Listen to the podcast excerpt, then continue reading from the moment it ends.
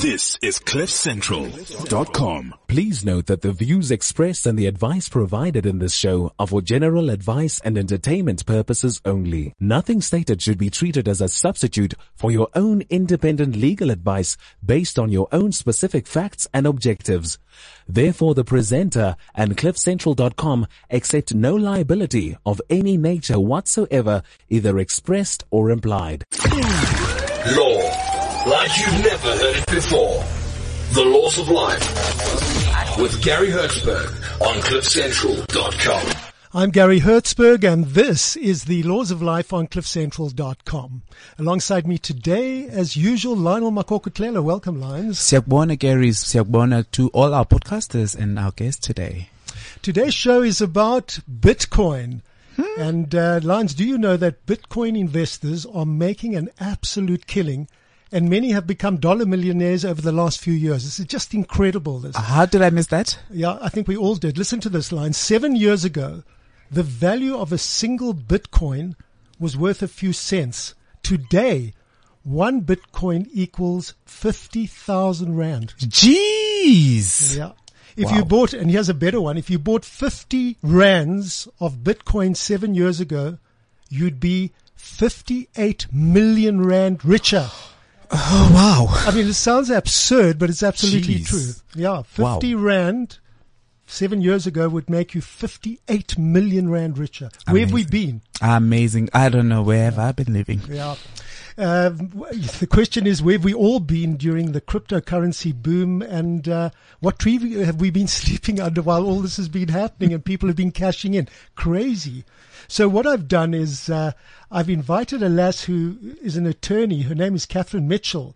She's with Fasken Martineau, one of Johannesburg's largest law firms. And her final research paper for her LLB focused on Bitcoin and the impact that virtual currency could have on our monetary policy. So today she is our Bitcoin specialist, our Bitcoin girl. Hi,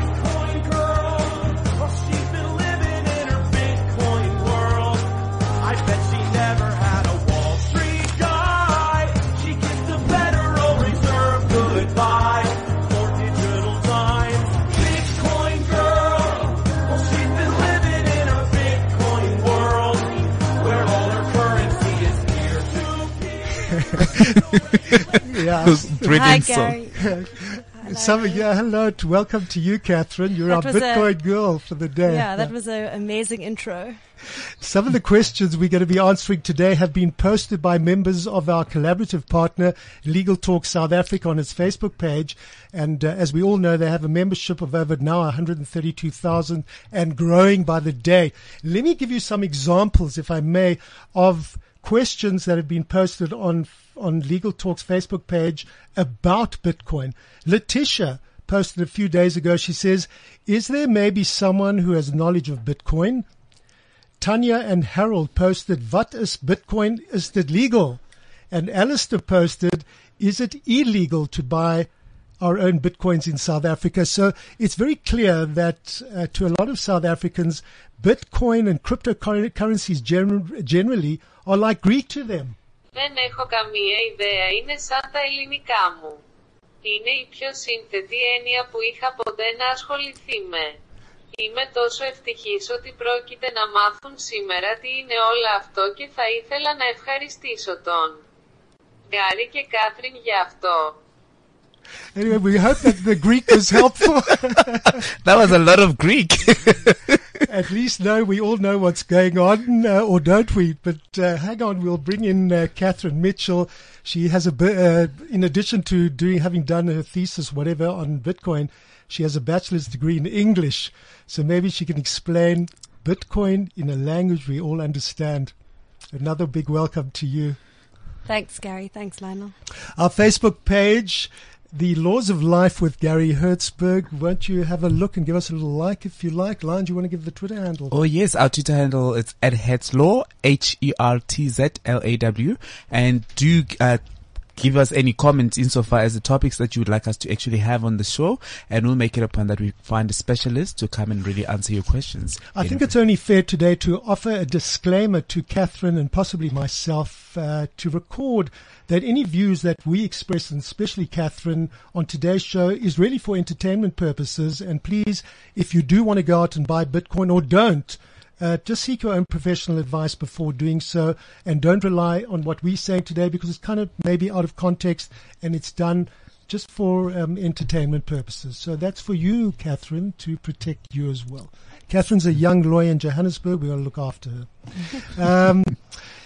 The aspect we've positioned the show, Kathryn, Bitcoin for Learners, and the reason is because you know, a lot of us, very, very intelligent people, and I have many friends who are, you know, all kinds of professional people, know nothing. When I say nothing, they know nothing about Bitcoin. And when I raise it with them, they say, you know, what is it? So please, will you explain it to us today as though you were telling my 6-year-old son so that he'll understand it? So let's go simple on this one. What is Bitcoin? Sure, absolutely, Gary. I think the best place to start is with what an actual coin is. And a coin is essentially just a string of code which exists on the internet. But that's not very useful for a 6-year-old boy. Compare it with cash and tell us how, Well, so a Bitcoin is a representation of a certain amount of cash, but we'll get onto that later. Yes. I think the best way to start describing it is, according to an article that I read on this website called CoinDesk, which is a very useful site if you want to learn about Bitcoin and other cryptocurrencies. Cool. So basically, I want you to picture that I have an apple in my hand, and I give you the apple. Now, it's pretty obvious that I don't have an apple, and you have an apple. Yes. We don't need Lionel to come and tell us that this apple has in fact changed hands, and he doesn't need to verify the transaction. The physical nature of the transaction represents and speaks for itself. Yeah. However, if we lived in a world, and I don't know how familiar you are with computer games, if you have a 6-year-old son. Yeah, I kind of do, yes. So let's say you were in Mario Kart and you had an apple, and I wanted to give it to someone else playing Mario Kart who wanted this digital apple, but they were playing in America and I was playing in South Africa. Obviously, the physical transfer is not visible to everyone. It's not a physical transaction; it's a digital transaction. Yeah. So it's only really visible to me because I see that my apple has gone away, and my opponent in America sees that they have been credited an apple. Yeah. So basically, you need a third party to verify that this has happened. And in the case of Mario Kart, it would be the game. Mm. The game manager. So that's, without getting too technical, that's basically a way the game verifies that I haven't given my apple to my opponent in America, and I've also given it to my opponent in South Africa. Okay, so let's ask you this question. Yes. I want to give you something on the internet. Yeah. Make it simple. Yeah. It's called digitally, right? Yes. Instead of handing the apple to you or money to you in your hand, I want to send you something through the internet. Absolutely. And I want to pay you for it. Yes. Okay. The way to do it is to pay, either we've been doing it through EFTs and all the rest. Yeah, through a bank. Through a bank. Yeah. But I don't want to use a bank. Yes. I want to use a coin called a Bitcoin. Exactly. Okay. So what Bitcoin does, it eliminates that third party. It eliminates the bank. It eliminates Mario Kart having to tell you that this transaction has in fact happened. And how it does this is it basically calls on all the computers. So basically, if we're using the Mario Kart example still, all the players in Mario Kart who are using their computers to play the game to look at this transaction and say, yes, it has in fact occurred. Okay, so there are 100 people that are presently involved in a certain game. Yes. And we want to exchange things between us. Yes. And pay for it. Do we want to pay for it, or do we just want to exchange it? Well, do you mean pay for the exchange itself? Yes, yes. No, we don't have to pay for the exchange. Okay, so we're just exchanging. Yes. But we need someone to verify that exchange is happening. Yeah. Who's verifying it? So in the Bitcoin example, it's the 100 people. It's everybody who's in what's called the network. Yes. So everyone who's linked up to the network has a job, and their job is to verify that these transactions have happened. So there are 100 people that have noted that there's been an exchange of an apple between me and someone in the US. Absolutely. Okay. Let's move away from the apple. Yes. And let's talk about the exchange of money. Okay. Okay. As in the form of a Bitcoin. Yes. Okay. So what happens is every computer, and stop me if I'm getting too technical here. But there are a lot of computers who are participating in the Bitcoin network. So that basically means that if you download this program, your computer reserves a little piece of its computer processing power to operate this Bitcoin program in the background. So you can carry on doing your thing, but you just have this little piece that's doing the work of verifying various transactions. Okay, so let's start slowly. I want to load money into my account. Okay. So yes, and I want to pay somebody for something. Okay. And it's not going through a bank. Yes. So I go and load. What's the amount I'm going to load? It doesn't matter. Yeah, well, if you wanted to buy a whole Bitcoin, as you said, it would be 55,000 Rand. So maybe go with a little bit of a Bitcoin. Okay. So I've got 10,000 Rand. Okay. I go and I load it onto what they call a Bitcoin platform. Or wallet. Yeah. So there goes my money. Yeah. Into that. And out pops your Bitcoin. So that happens through these. It's part of a Bitcoin. It's not the full bit. So let's assume I put 55,000 in to get one whole Bitcoin. Yes. Okay. There are millions of people around the world that know and see that I'm acquiring that Bitcoin. Mm-hmm. Do they actually see it? Well, they don't see that you personally are acquiring. They see Bitcoin. My number as acquired it. So I get a password number. Yes, you get a private key. Yeah. So I'm Gary and my private key is 123 and I've loaded 55,000, which is one Bitcoin. Yeah. Now I want to do things with that money. So then you would go to a person who accepts Bitcoin. Yes. As a medium of exchange. Yes. And you'll say, I'm going to give you 0.3 bits of my Bitcoin, and then what gets recorded in the network is it's your private key, which no one knows what that private key is, plus their public key is recorded, and then so the transaction is sort of recorded into their account. How does it happen that I can't mislead people and use my one Bitcoin to pay 20 different people? Because of all the nodes in the network who are operating to verify this. So this is where it gets very technical and let's keep it technical but simple. Yeah. Okay. So you see, as someone who's on the platform as well, or in the wallet, whatever you call it, you see that I'm going to pay someone a part or 55,000 Rand. Is that right? See it. Yeah. So let's keep it simple and say one Bitcoin. You go, you spend your one Bitcoin. Yeah. Then all the nodes in the network scan the network via this computer program and with a technical process, but we'll skip over that and say, okay, we can see that this private key that is linked to this one Bitcoin has only been spent one time before it got converted into the next block. Okay. Fine. So they see that I can only pay one person. Yes. And they can see I've paid one person. And if they see that you in fact did dupe the system and you paid two, they will only accept the nodes. The computer program is designed to only accept one transaction as the correct transaction. So this is so interesting. There's no bank managers. There's no one around. The only people that are monitoring me are other people like me. Yeah. Absolutely. It's one another monitoring one another. Yeah. So at any one time, there's thousands, millions, whatever, people monitoring one another. Yeah. How is that Bitcoin growing in value? That's what we want to find out. How has it gone from cents to millions? So obviously when it was first launched in 2008, it was launched completely secretly by surprise. There was no hype. There was no build-up. There was nothing. So it sort of had to take hold in the very geeky it was called cypherpunk world, where people were anarchists and they wanted to do away with central banks.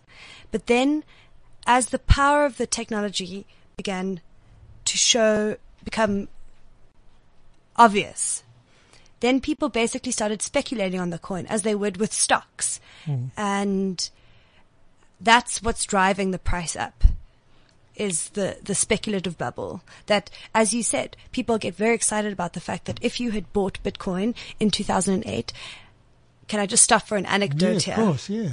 In 2008, there were people who were early adopters of Bitcoin and were very passionate about it, and they saw it as this revolution. So there was something called the Bitcoin Tap, which was basically just a guy who was generating Bitcoins, which we haven't really discussed, but maybe we'll discuss it later. And he just wanted people to use them. So he was giving them away for free in the tap. And you could go to this website, the Bitcoin Tap, and just help yourself to some Bitcoin from there. Whole Bitcoin. Genuine Bitcoin. Genuine, whole Bitcoin. That people acquired for nothing. Yeah, you just went to the Bitcoin Tap. And today they're worth whatever they're worth. Yes. What is a Bitcoin worth today? $2,000 something. No, but more, 4,200 maybe. Yeah. So when the Bitcoin started out, it was worth cents. It was worth nothing. It was worth nothing. It was worth absolutely nothing. And then it became worth cents, and then it became worth a few dollars. Yeah. And now it's thousands of dollars. Yes. And what has driven that price up is people speculating on the growth of this and how many people are going to use this. Yes. Yeah. And betting on the technology that underpins Bitcoin. How did it start? I mean, I know there's some Japanese man who's credited. I think he is. Yes. Yeah. So it was launched after the 2008 financial crisis, and this chap called Satoshi Nakamoto published a white paper, which has now become a very buzzwordy thing in the crypto world. But basically, in this white paper, he explains the system for decentralized trust, which we've just been discussing with the apples, and then he says that, and then here's the program that you can download to participate in the network. Do they know who this person is? Absolutely not. He's a total mystery. Yeah. No one knows who he is. There have been various attempts at exposés. At one point, they thought it was this chap called Dorian Nakamoto, who lived in Silicon Valley and was a programmer. And I think he's particularly mysterious because he demonstrates a very thorough knowledge of very diverse range of topics: economics, cryptography, computer programming. So there are not a lot of people who have the skill to do this. So a popular theory is that it's in fact a group of coders who've come together to do it. So there is, because it's what we call a decentralized currency, it means there's no bank or government or anything that's monitoring this. It's just kind of, it's people on the internet really who looking after this whole thing. Yeah. So I mean, it sounds crazy that it could possibly collapse tomorrow or well, so it's not regulated in any sort of sense that we understand, not by a government authority or anything like that. But there is this organization called the Bitcoin Foundation, which is led by a couple of very fanatical Bitcoin programmers, and they basically look after the infrastructure. So they don't I don't think they have the power to interfere with the way the code is set up, but they do look after any bugs that might occur in the program. And that kind of thing. Didn't Bitcoin kind of start off having a bad reputation for being a criminal currency? It absolutely did. Tell us a bit about that. Yeah. Because of the anonymity of Bitcoin, it was obviously a very popular medium of exchange for criminals. And it was popular on the dark web. And now I don't know how much you know about that. Talk to us about the Silk Road and the dark web. What goes on there? Yeah. So the dark web is basically this underlayer of the internet, which Google and all your traditional internet browsers sort of filter out for you. But in the dark web, all those filters don't exist. And so Silk Road was a website that was established by this man who went by the name of Dread Pirate Roberts. And Dread Pirate Roberts established the Silk Road. And on the Silk Road, you had access to drugs, prostitutes, and that's basically what it started out as. For which you could pay Bitcoin. Yes. Yeah. And Silk Road was like set up like Amazon. Yeah. There are user reviews, product reviews. You could review your drug dealer and say that he was very efficient, but the quality of the product wasn't so good, etc. So it was really like an alternative marketplace and very sophisticated. When I bought something on the Silk Road website, did they, through Bitcoin, did they know who I was? No. It's all, it's bought on my password number. That no one knows. Yes. Well, they don't know who, they know it exists, but they don't know who's behind it. Absolutely. So that's why it was freely, people were dealing freely on the dark web. Because they you suddenly eliminated the need for cash. Yeah. And Silk Road basically acted like an escrow. So you would pay your Bitcoin to the Silk Road, to Dread Pirate Roberts, who would hold the money until he had confirmation that you'd received your goods. And then he would release the money to the criminal on the other end. And so when Dread Pirate Roberts, who was actually this chap called Ross Ulbricht, was eventually arrested, he was arrested with what is thought to be the biggest stash of Bitcoin in the world at that time. That stash is held in this personal account of his with that number he has. How does he cash in? How do you cash that money in? So you would go to a Bitcoin exchange, of which plenty exist, and you would go to the, and it's a free market. I say, I've got a Bitcoin, who's prepared to pay how much for it? Mm-hmm. And that's why the price is so volatile. And how do they pay you? They pay you in cash. So that's where your anonymity can be cracked. But when you say they pay me in cash, what do they do? A bank transfer? How do I ultimately get my money once I've cashed in? Well, it goes through the exchange. So you place your Bitcoin on the exchange. Then the other person will pay the exchange, and the exchange will pay you, and then that's how the cycle works. The exchange pays me in what way? Well, let me ask you this simple question. I want to buy a Microsoft product. Yes. I know I can buy it with using a Bitcoin.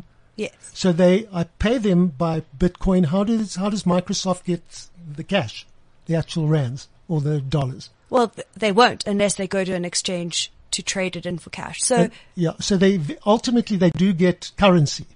Well, they are you saying that some of these retailers are sitting on multitudes of Bitcoin without cashing in?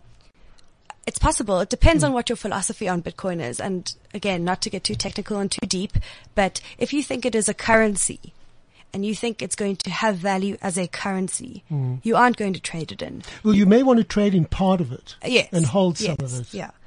The list of companies who accept Bitcoins is quite interesting. I know that Bill Gates is very much in favor of Bitcoin, and he says Bitcoin's a better currency than the normal currency. You've read that as well, I think. Absolutely. Yeah, so I know Microsoft's accepting it. Virgin Galactic, Richard Branson's a huge supporter of blockchain technology, and he says you can book a flight on Virgin Galactic and they'll accept Bitcoins. Interesting. And, I mean, it's these entrepreneurs and visionaries, but then it's also Pick n Pay in Cape Town who's also accepting Bitcoin. Are they really? Yeah. Wow. Ah, interesting. So to explain that, how would that work for our South African listeners? So I haven't used that Pick n Pay, so I can't say with any certainty, but you would have an app on your phone that when you went and swiped, it would deduct a certain value of Bitcoin for your goods, and then it would just be like a normal transaction. What I'm curious about is that I don't know how they price goods in Bitcoin because the Bitcoin price fluctuates so much. I could say that it's 0.5 bits today, but tomorrow that might be worth triple the number of dollars or half the number of dollars. So it's not really a good measure of how much something is actually worth. Yes. It is fascinating. I mean, there's some very, very big companies that are accepting Bitcoins. WordPress.com, Subway, the people that make samis and that. Microsoft, I said, Dell computers also. PizzaforCoins.com. Really, really interesting. I think it's going to spread. Why now? I mean, in the last short while, I think this year, and this is the 7th or 8th anniversary of Bitcoin, why has it shot up so exponentially? What is it? Is it someone said that Japan has accepted it and that's why Bitcoin is shooting up so high? Is that a possibility? It was more my understanding was that it was in fact China. A lot of Bitcoin was extremely popular in China, and in fact the most conversions from Bitcoin into fiat currency were happening in China. But now China has clamped down somewhat, and they've said they've banned initial coin offerings, which we'll perhaps we'll discuss later. Mm. And they've we'll discuss it now because later we'll forget. Okay. Yeah. Mm. So an initial coin offering is a very popular thing that's happening in the financial world, where initial public offerings when you offer your shares to the public and you say we're listing, please buy, and you have to publish a whole lot of things like, we have this many debts, we have this many liabilities, these are our predictions for our future earnings, etc. So initial coin offerings are kind of analogous to this, except they're the first offering of a crypto coin to the public. So this is a coin like a Bitcoin, which is generated by a specific company. Mm-hmm. And basically what they're saying to you is we're asking you to bet that our company is going to increase in value, and this coin that we're offering you is going to increase in value. Mm. But we don't have to follow all the rules around an initial public offering, and we don't have to give up any of the control of our company like you do when you sell a share. So this was very popular in China, and China have said no, this is in fact illegal because it violates all these kind of securities laws. Mm. So that's affected the Bitcoin price dramatically, and China is also hinting that they're going to shut down the exchanges that exist in China. That would affect the market, wouldn't it? The Absolutely, price. Yeah. Yeah, completely. Yeah. One of our Legal Talk people, Legal Talk South Africa, said, her name's Sarki, she says, are Bitcoins legal or are they like pyramid schemes? That is an interesting question. And I think people think they're like pyramid schemes because of these really high unrealistic returns that people are speaking about. Mm. And a pyramid scheme is obviously a scheme where you take in a whole lot of money from people based on this non-existent often project, and then you use that money to, and then you get money from a second round of investors, and you use everyone else's money in the third and fourth rounds to pay out these returns. Eventually, if people stop giving, then the pyramid falls down. Absolutely, and as what happened with Bernie Madoff in the financial crisis. Yes. But there's a new movie out. I know our boss here, Rena Brumberg, was saying she saw it the other day. She says not to be missed. Oh, really? Wow. Yeah. It's an interesting story, Bernie. Very. But Bitcoin is not like that at all because there are no dividends. You're not getting a payout. The payout that you're getting is when you sell the coin for more than you bought it for. So in that way, it's much more analogous to stocks. And buying stocks at a low price, like people who bought stocks in Apple in the 80s, they're now worth millions. There's one guy, his name is Howard Marks. He's the co-chairman of Oak Tree Capital. I mean, they manage billions of dollars. He says that it's not real. Cryptocurrencies are not real. And perhaps, he says, even a pyramid scheme. And that he says he's steering clear of it. Well, that is perhaps to do with the very shady origins of Bitcoin, because I know a lot of people are suspicious that Satoshi Nakamoto, whoever that may be, is sitting on this big pile of Bitcoins and is artificially influencing the price. And that's obviously difficult to comment on. I don't think that that's true, but I can't say that with any certainty. The horrible cliche that what goes up must come down, is that a possibility? I mean, or is this thing going to shoot through the roof? Are we still in time to get stuck in, or have we missed the boat here? My opinion, and as the disclaimer said, it's just my opinion, is that we're too late. Oh, really? And that's to do with a lot of things. But those big returns are gone now.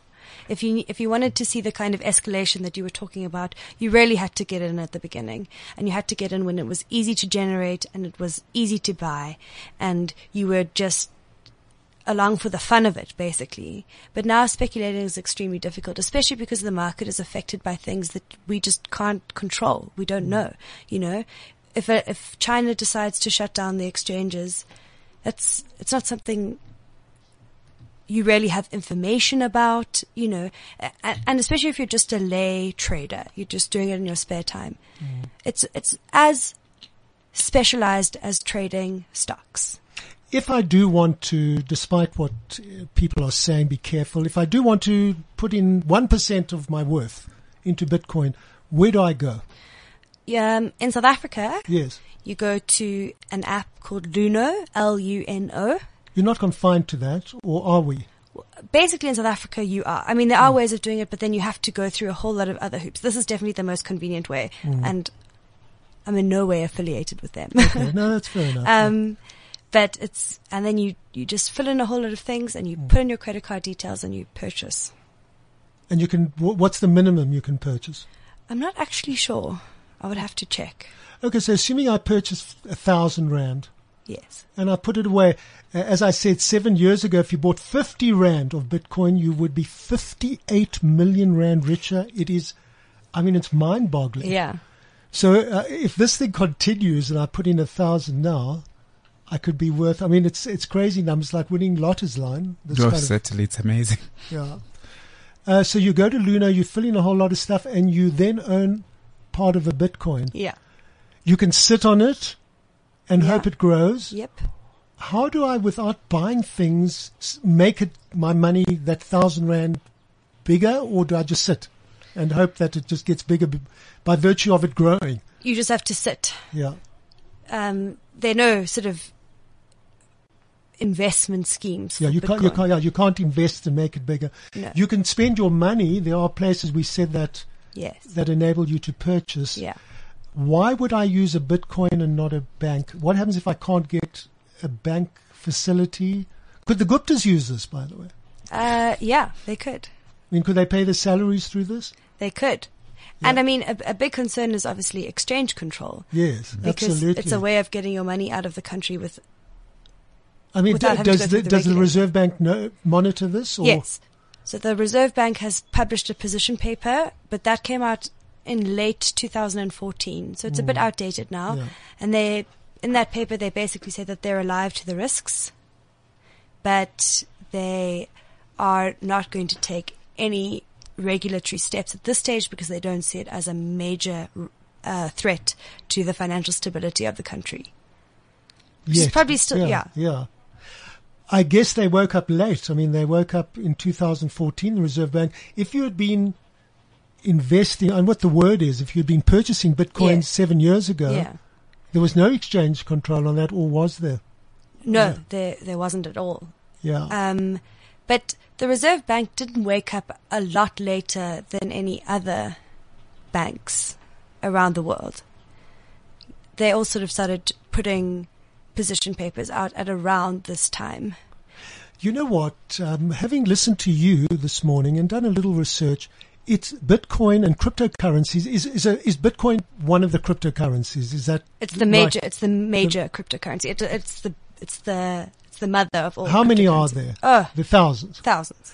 Having listened to you, it's not that complex. Forgive me, because you've made it easy. Okay. Well, thank you. What you're saying is you go and you buy and you sit on it and you use it and hope it grows, or you can purchase from certain people. And it's held in your account on the internet. Yes. And there's no bank manager, and there's no one to monitor you. And you hope to God that it goes up. It goes up. Yeah. But are we minimizing the? I mean, is there like a skill, a fantastic skill that I could acquire to get richer? Well, not when it comes to Bitcoin. Again, that's just my opinion, but I do think Bitcoin is now established, and we're just going to see it peak and trough. Yes. Unless something dramatic changes, like everyone in the world starts accepting Bitcoin as a currency. But I think the skill, and what a lot of people like Richard Branson and Bill Gates are talking about, are these initial coin offerings. And basically, if you can bet on the right company early enough, you are going to make a lot of money, just like the people who invested in Facebook early, just like the people who invested in Amazon early. Mm. But then that obviously attracts a lot of criticism around, is this just the new .com bubble? Yes. And which could crash as well very easily. What do you think could make Bitcoin crash? What are the dangers of this crashing, and for me to lose my 1,000 rand if I invest it? I think the very real problem, and this is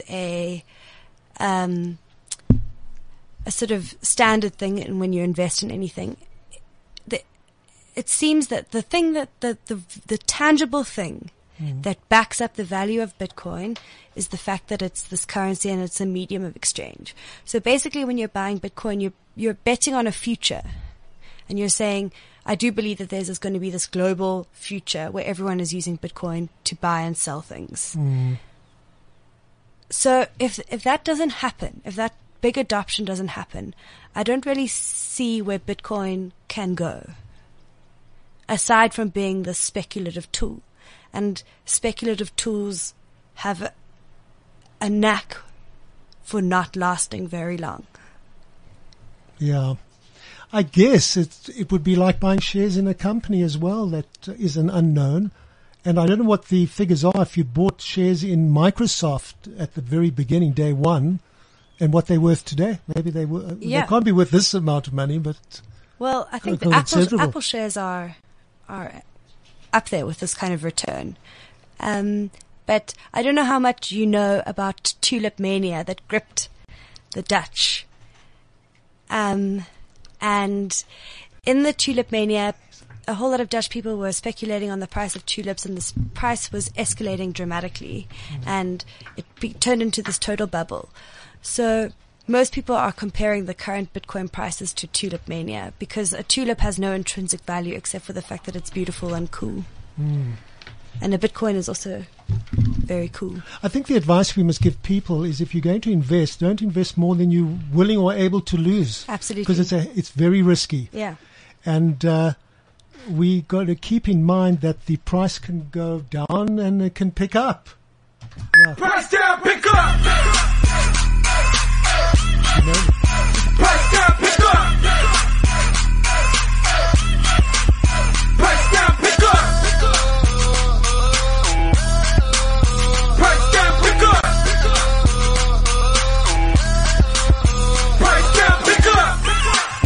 price down. Don't be scared now, your boy's up in the house. And Bitcoins are what I scoop up. You wanna touch mine, my friend, me up the shoot ya. So never be scared. The market's full of bears. But I'm not sure how you pronounce it. Joton, do you know what that means? When you're price down, pick up. I think Joton is a Chinese slang for a marginal call or something. Okay. And when your positions, you got to just be careful. It's called, if you get caught with your pants down kind of thing, it's called being Joton. This is a great little video if you want to have a look at it. There's some elderly people that are like, have you seen it? No. That are dancing. It's stunning. It's called Price Down Pick Up. Have a look at it. Okay, that sounds amazing. Yeah. So one has just got to be careful. I guess that's what we say.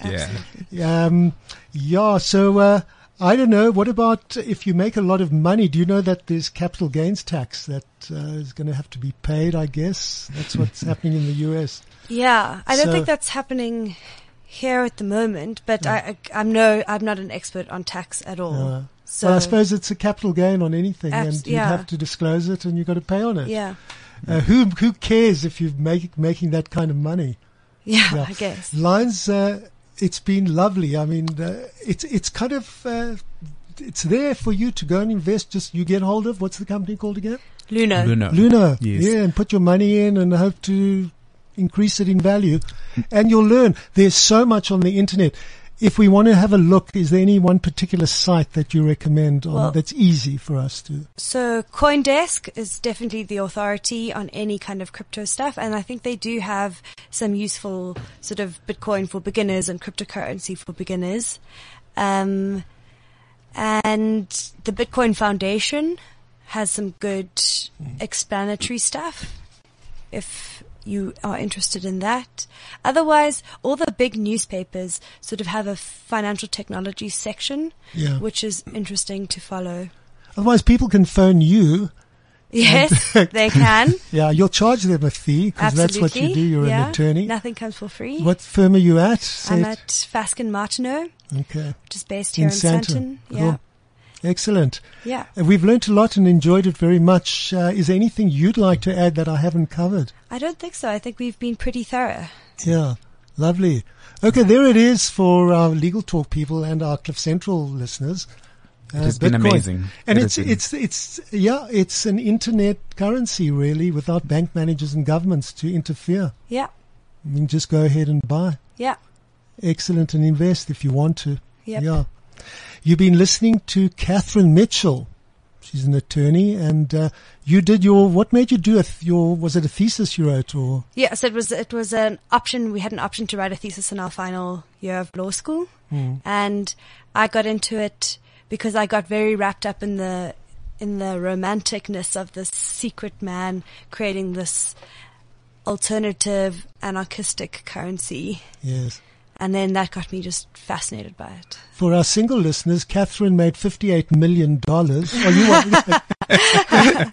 wish I was part of the Bitcoin tap. You shouldn't have been writing the thesis. You should have been investing. What's wrong with you? Yeah. We should have met you 7 years ago. Many thanks for your time. It's been lovely. And we'll talk to you again. Yes. To our listeners, you got it all in very simple terms today. Thanks for listening, and we'll see you next week. This is CliffCentral.com.